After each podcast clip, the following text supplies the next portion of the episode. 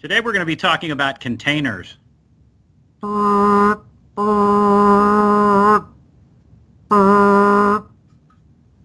did that come from?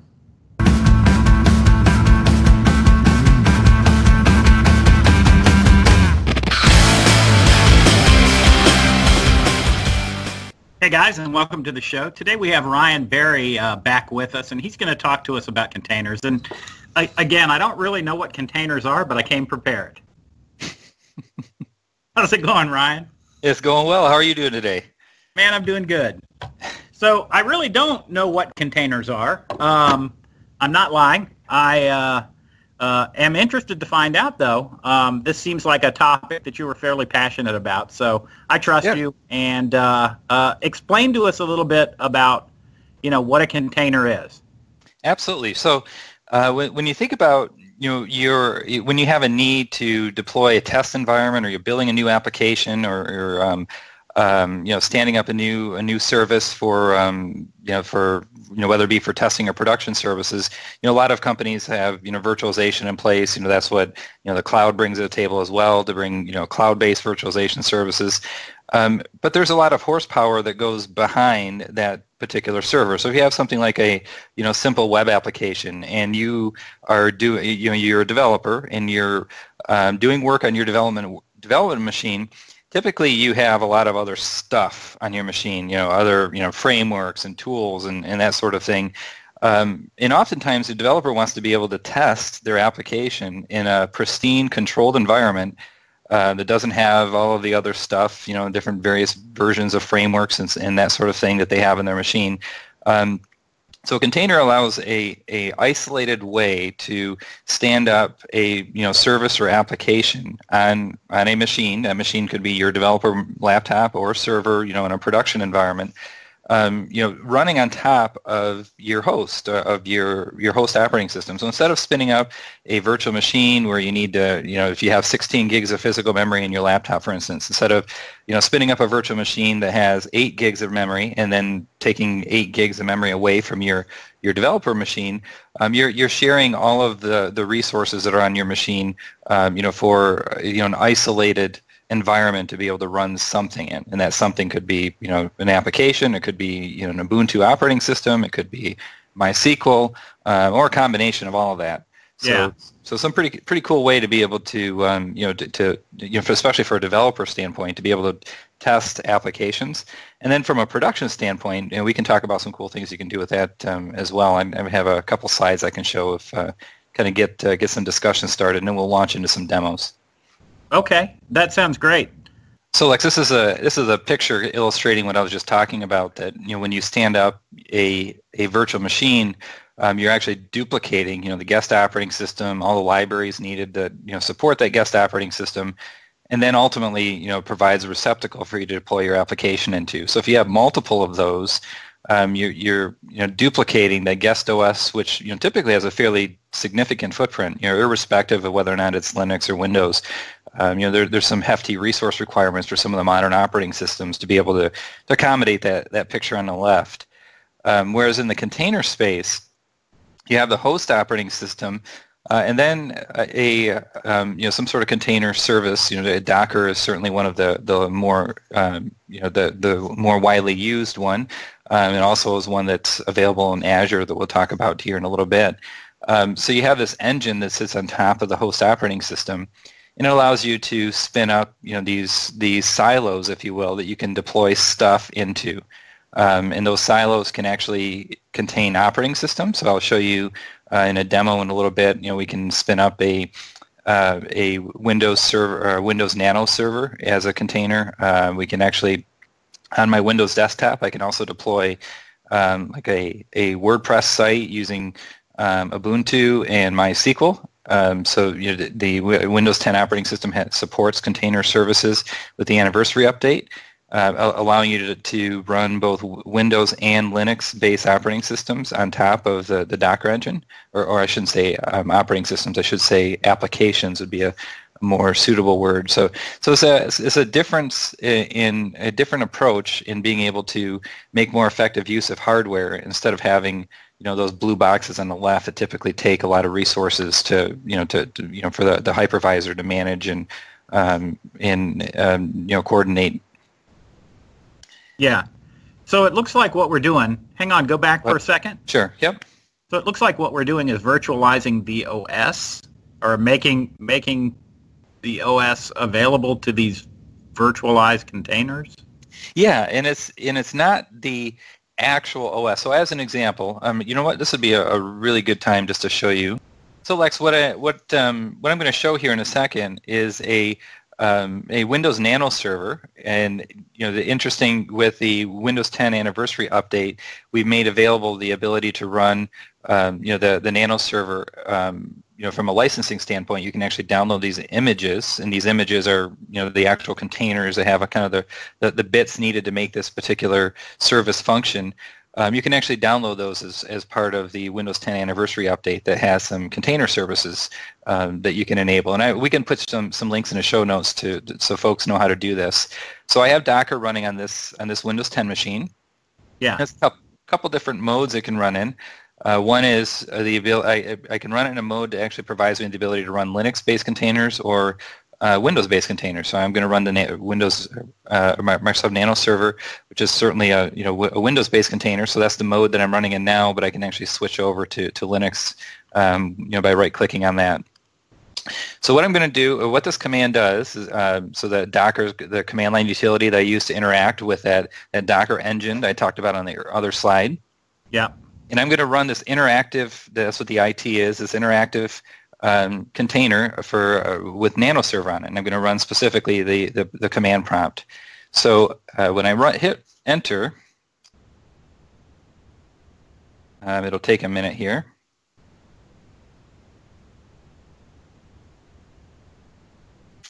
Maybe a couple of minutes.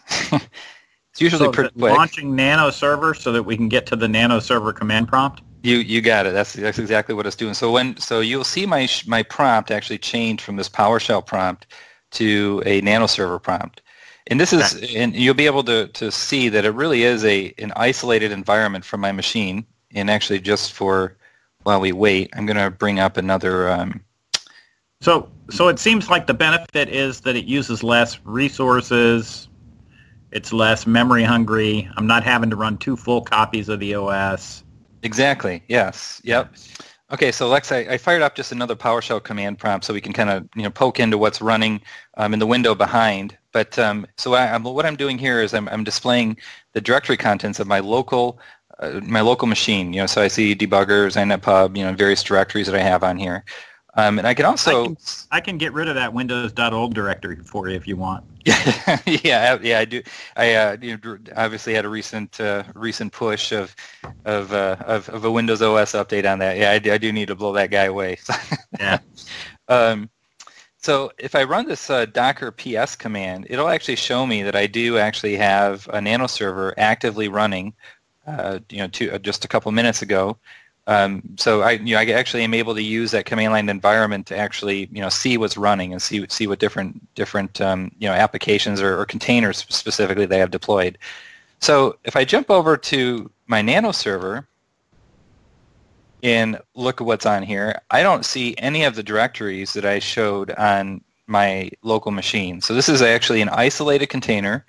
Um, you can actually deploy applications into this container, so I can actually take this image from the, the uh, Docker image gallery and I can mm-hmm. deploy my web application to. I can configure it to, you know, have IIS in it, um, you know, or, or Node or, you know, Python, you know, whatever type of, of um, you know, application server you can think of, or even other, you know, non-web-based, you know, applications I can deploy to this image, and I can actually save this image and you know share it with with my teammates you know share it with other developers you know give this image maybe to uh, the DevOps guys to actually deploy in a production environment. So lots of different ways that you can use this. But right now, this is just a pristine Windows Nano Server environment um, that actually has nothing installed on it. And you can see just from the directory that you know that's, as proof that it's it's um, isolated. So it has a different registry hive and has a different file system um, than what's running on my local machine. Even though I, I'm again not running a true hypervisor. So this isn't a VM. This is just a, a Docker image. If it would have been a virtual machine, it would have taken significantly uh, you know longer to actually boot up. I would have had to wait for you know the operating system boot and you know all of the other you know post processes that, that the VM would have to go through. So essentially, we just virtualize the command prompt. Yeah, in a way, yeah, you could like yeah. This, instead of just instead yeah. of virtualizing an entirely separate instance of the OS. Yeah, exactly. So so still using you know my you know my the kernel of the my um, you know my corporate issued laptop you know and uh, the the network interface and all of that that stuff, um, but it's just not you know as heavyweight as running a full blown VM. Yeah, that's cool. Yeah. All right. So, um, so if you think about, you know, some of the, the things that you can do with that, um, I'm going to go ahead and just type exit, and this is actually going to go right back to. So now my the container is actually terminated now, and I'm I'm running back on my you know my local machine, and um, you know, because the, the prompt changed from a command prompt to a PowerShell prompt. So you can. There's another tool called Docker Compose that actually allows you to take um, you know just stitch together things. I mean, think about a, a, typical web application. You have you know a database server and uh, you know web server. You know maybe some you know the a- actual web application. Um, so there's right, different different services that are essentially um, running right exactly machines. Yep. So so there I've actually pre-created this this um, uh, this configuration file, and it's called a, a YML file. I'm going to go ahead and make the font a little bit bigger for our viewers at home. Okay. And what this has in it are some instructions that tells the Docker engine what I need for this application. All right, so so in that configuration file, I showed you know that I have a WordPress application that needs MySQL. Well, I can actually get those images um, independently or individually. You know, so in this case, I can just type in the Docker command. There's a a pull command that actually has uh, just pulls down an image, doesn't necessarily run it. Um, so if I if I run uh, you know Docker pull MySQL, I already have MySQL the MySQL image running on my machine or pulled down on my machine, and I can actually see that if I do uh, Docker images, and you can see the the images that I actually have on my machine. You know, I have this Nano server. I've got one I was playing with earlier. Um, then I have a repository called web server. Well, web server is the one is a configuration file I was just showing you. Um, and what that has in it is MySQL. So that's why it told me that I already had my MySQL installed locally in my machine. So it's part of that other package, if you will, you know, the, the my WordPress package. Okay. Um, so in here, so I'm, I'm telling what version I want, um, you know, where it's actually going to be, um, you know, putting or where the database resides. You know, you see my super secret uh, root password and database passwords.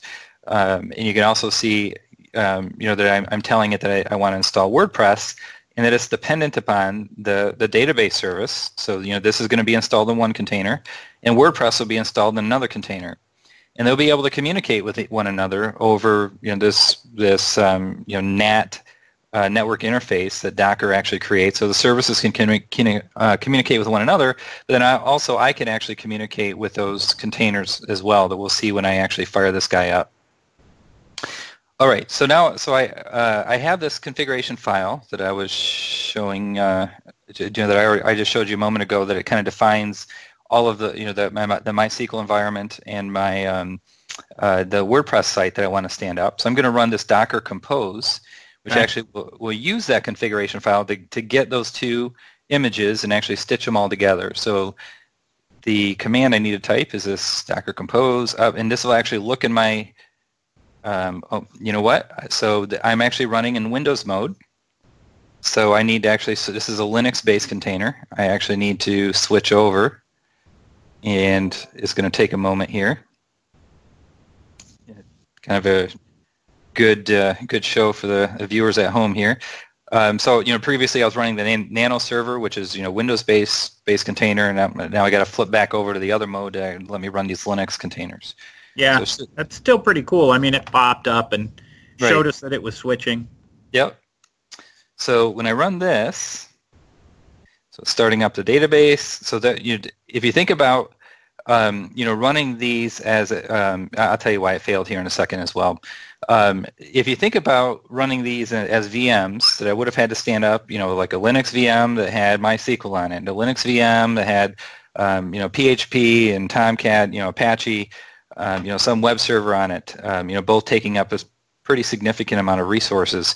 So right now I have 16 gigs of physical memory in my machine, and I only have two gigs uh, dedicated to Docker. So I'm, i just spun up a, a, database server and actually two web servers, um, uh, you know, within that, that two gig footprint, and I still have have uh, a room left over. Because essentially, it's just the apps that are virtualized. Yes, exactly. Yeah, yeah. So I. Um, so, and the reason why it failed is that there's actually this. Um, I was playing with this a, a, little bit ago. That I can actually say, um, you know, scale um, and I can tell, so if I had a load balancer sitting in front of my website, I can actually tell the Docker engine that I want to increase the number of instances of my web application from one to five. So this is kind of where you can kind of think about, you know, how you can use this in a production environment where you have a pool of servers and you can, you know, maybe you have one service underutilized. So if you want to increase the number of instances of, you know, the catalog service on your website, you can increase that and what the what the Docker environment will do is say, hey, this this particular server has enough resources for me to deploy more instances of your your you know web application to. So it kind of does some some balancing for us. My machine is um, um, you know single box. I don't have more, uh, more than one machine. Uh, so when I told it to run five instances, I'm telling the website to run on a specific port. And in this case, you know, that port is in use by the other uh, the other instances. So it's specifically on port 8000. Yeah. So yeah, so so that's that's where we had a failure. So if I fire up a new a new web browser here, let's go ahead and get her going. So if I go to localhost port 8000, if all goes well, we'll see a WordPress site.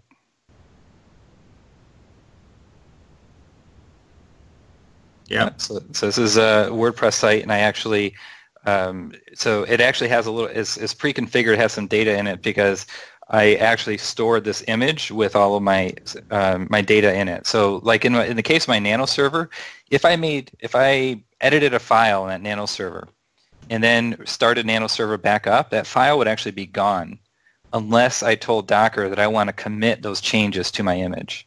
So that's another cool artifact uh, of containers is that they're really easy to create and destroy. So like if you stand up an environment, deploy an application to it, and doesn't work, or you have an error, uh, you want you can actually redeploy it to a, a, brand new environment that's that's clean that doesn't have any ancillary bits, utilities, you know, SDKs, and all the other stuff a developer typically has on their machine.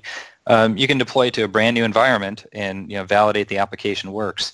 Um, and then when you're ready to actually you know move this maybe into a production environment, um, you can actually commit all of those configuration changes, you know, database changes, and so forth to the image, and then you can give that image to um, you know, to somebody, you know, in a DevOps role or to your, your peers or, or what have you. Um, so in this case, I actually stored the, uh, the, the changes I made to the MySQL database so I had a functioning WordPress site. Hmm. Uh, yeah, that's so pretty cool. All right, Lex. So, so you know, I showed a couple basic ways that you can use it on a you know your, your machine, and we'll you know definitely you know show some some other ways in which you can actually use that um, you know, in development or testing, you know, kick the tires type capacity. Yeah. As we mentioned, you know, Windows Server 2016 has container services. You know, the anniversary update of uh, Windows 10 has container services. But even cooler, you can actually spin up clusters of machines that you know run some you know commercial um, you know, container management services in Azure, you know, specifically just Azure Container Services, and there's also a, a, a Mesosphere uh, cluster that you can deploy. So I'm just going to go ahead and show you the Windows Container Services. When you go through the wizard, if I click Create, you can define the, the number of nodes that you want to have in that pool of servers, um, the size of those nodes, um, and um, you know, provide some you know networking configuration. I actually don't have a key that I can readily paste in here to kind of get get on to the next step. Um, but, but, there's a really, you know, just a, a three-step wizard to actually build out an environment that actually has a lot of stuff in it. Now, let me show you what, what happens after you run this. Uh, I actually have one running here. Okay. So when you finish the wizard, it has a lot of um, a lot of services and, and you know bits that it lays down into a resource group in Azure. And if you recall, I think we even talked about this in an earlier show. You and I chatted. A resource group is just a container that you can drop stuff into in Azure and manage them discreetly, assign permissions to them, uh, view costs on them collectively, and so forth. So all of this stuff was actually provisioned for me through the through the wizard. um, you can certainly build one of these by hand, um, but the wizard you know does a lot of things to to uh, make that a lot easier. Um, so there, there's two different commercial um, you know products. Uh, one is a Mesosphere that has a um, a portal that you can use to kind of have some visibility into your cluster, kind of balance things out and see what the state um, you know the, the health is of the, the cluster. Um, and then there's another one called Docker Swarm, which is command line based, and um, you know that I, I, like web web based user interfaces. So I've deployed one that was using the the Mesosphere, and I'll show you you know some of the tools that you can use to kind of peer into that. But what I have is a, a pretty the, the at at its root the um, the um, let me go ahead and show.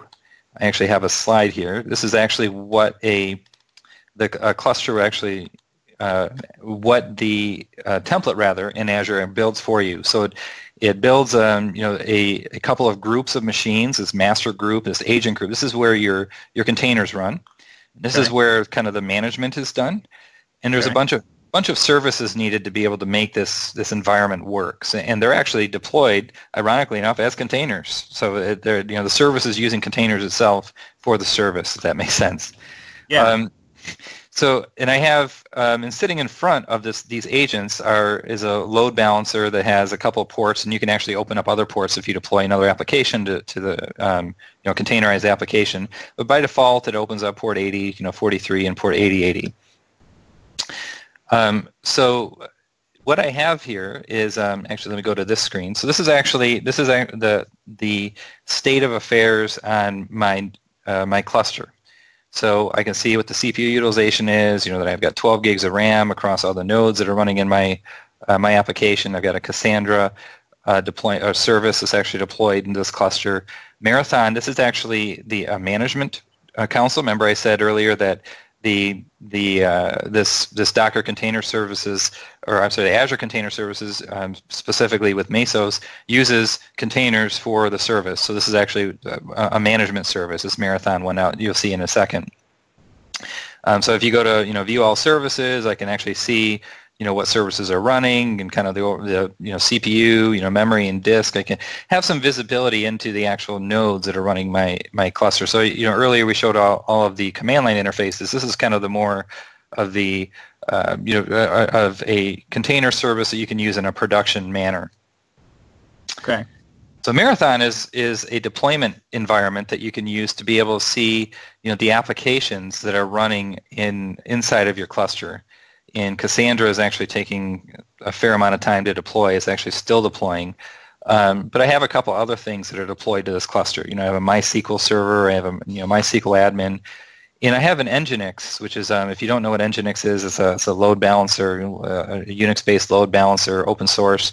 Um, you know, kind of think of it as kind of a, you know an F5 or a virtual appliance that can do a lot of networky type things. Um, so that you know, the reason I deployed that is it's um, it's really quick and easy to deploy. So it only you know has has 16 uh, um, uh, you know 16 uh, a megabyte footprint. So it's actually a really small image.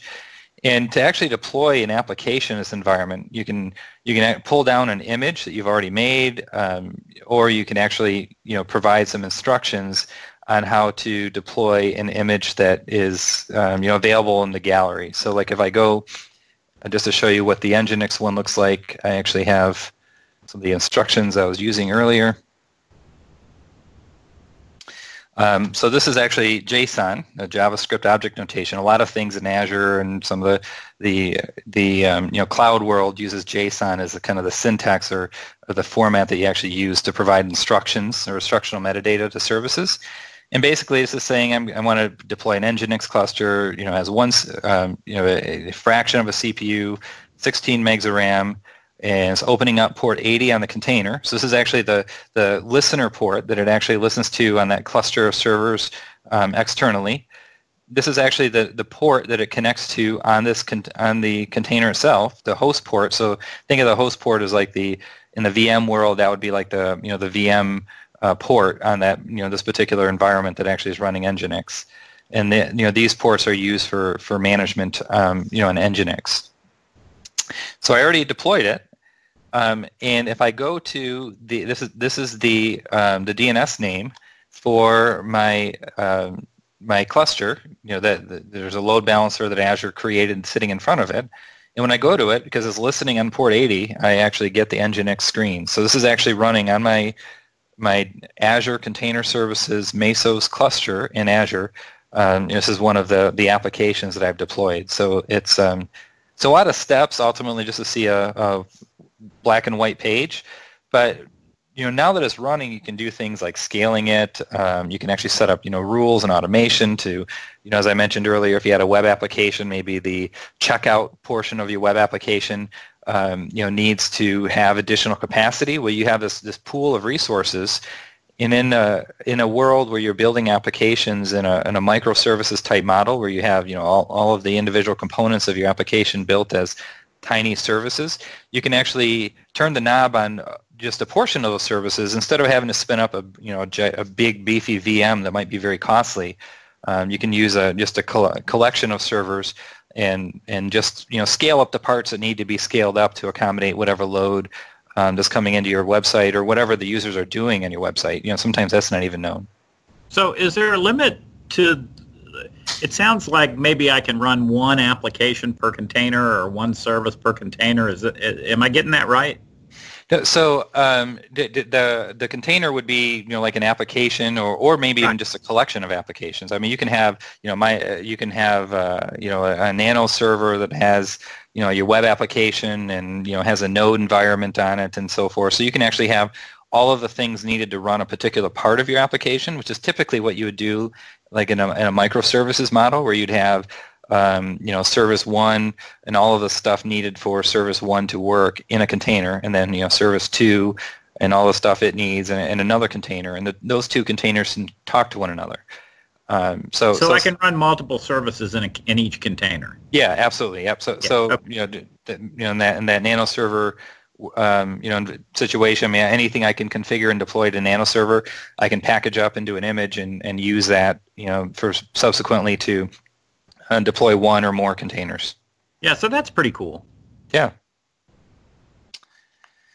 All right, so um, so we can uh, let's go ahead and do some uh, some other stuff here just to show you how how you can actually use this a little bit farther. I, am going to go ahead. I switch back over to uh, the Windows mode. I'm just going to go ahead and go back up to a command that we had earlier where I ran uh, nano server. So um, what I'm going to do is um, I'm going to create a PowerShell script. So as I, you know, this is a, a, vanilla nano server environment. You know, as I mentioned, it doesn't really have anything on it. I'm going to create a, um, a PowerShell script that just says hello world. Um, so I'm going to go ahead and run this command here. So I'm just adding, the add content is just adding this content to this, this PS1 file that's going to sit in my root folder. Yep. And you're and just can, writing to the host, hello yeah, world. Exactly. Yep. So, and I'm going to um, save that that um, you know th- this particular uh, PowerShell script to my image that I that I'm running right now. So when I run, so when I exit this, so if I were to, to restart this, it would actually have a, a new image, um, a, a clean image that wouldn't actually have my PowerShell script on it. What I want to do is you know take stuff that I've done to this image and now use this uh, going forward as a as you know for saying hello world to uh, to you, Lex, as an example.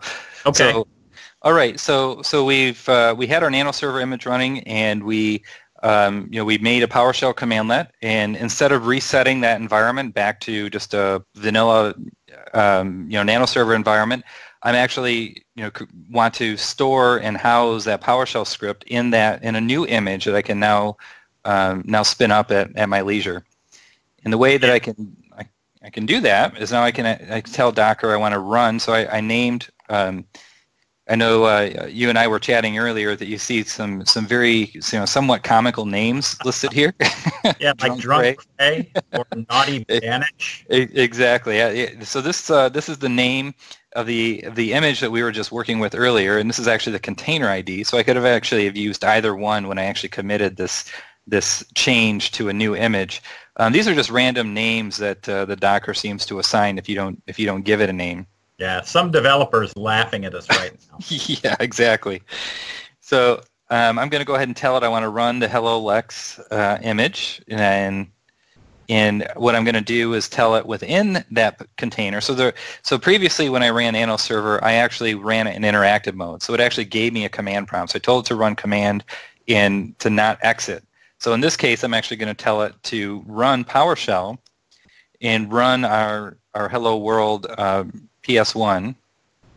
All right, Lex. So uh, you know, as I was saying, that that was actually uh, you know uh, this is a really good way to uh, be able to to uh, you know test and validate you know something that you want to kick the tires with without um, impacting the machine that you're working on. This is you know a great way to deploy you know applications and kind of a microservices model um, you can also, you know, share these these images, uh, you know, with um, you know with your peers. There's actually something called Docker Hub, which I didn't even really talk much about, but this is a, there's a, a, public repository that has a lot of images, you know, open source images. That's where some of the um, you know, the, like Microsoft Nano Server and some of the, you know, the images we make available in, in Windows 10 environments um, we, where we uh, host and maintain those. But you can actually publish in a image that you've made yourself to a repository, sort of like GitHub, and make it, you know, public for others to be able to use your image. Um, or you can make it a private image or a private repository uh, yeah. that you, you can use within your organization.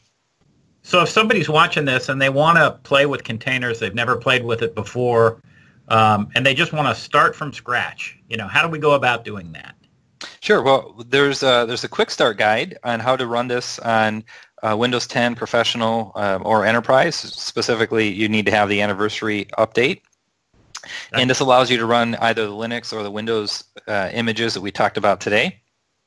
And there's a couple of features that you need to enable. So there's some PowerShell commands. Actually, there's only two that you need to run um, and uh, you know restart and then you can install Docker, which is that little whale utility that I have running down here in my system tray. Yeah. Um, and um, you know, there's some configuration that you can do within Docker that, that's walked through in this in this guide. Um, but and actually, some of the stuff I just showed with that Hello World is actually outlined in, in here as well. So you, so that's actually something that um, uh, you know, that somebody who wants to get started just with that very simple demo I showed, they can actually use this as a guide. Okay. Yeah, that's cool. Yeah. So, um, yeah, like I said, you, showed a, a, picture of a container ship at the beginning. Um, in, in a way, this is actually, you know, container ship type mentality that you have, uh, you know, individual applications or images that are running on top of your operating system. And instead of having to wait for the entire OS to boot and, you know, having a duplicate copy of you know the kernel and all of the other stuff is needed to be able to support you know an application. So, or in our case, you know, it was a PowerShell command. Yeah, and just like a container ship, it doesn't require very many resources to uh, move it from dock to dock. Exactly. Yeah. So you know everything shares that underlying engine. It's on the container ship, and they're just right you know, think, along for the I ride. there's like I think there's like eight people on a container ship, at least on that one. Uh, yeah. It sank, and and I saved all eight so we're good. All right. That's awesome. Yeah. So, hey, man, listen, thanks for doing this again. Um, you know, you're a regular on the show. Yep. uh, just leave it in. I don't care. Yeah. um, you're a regular on the show.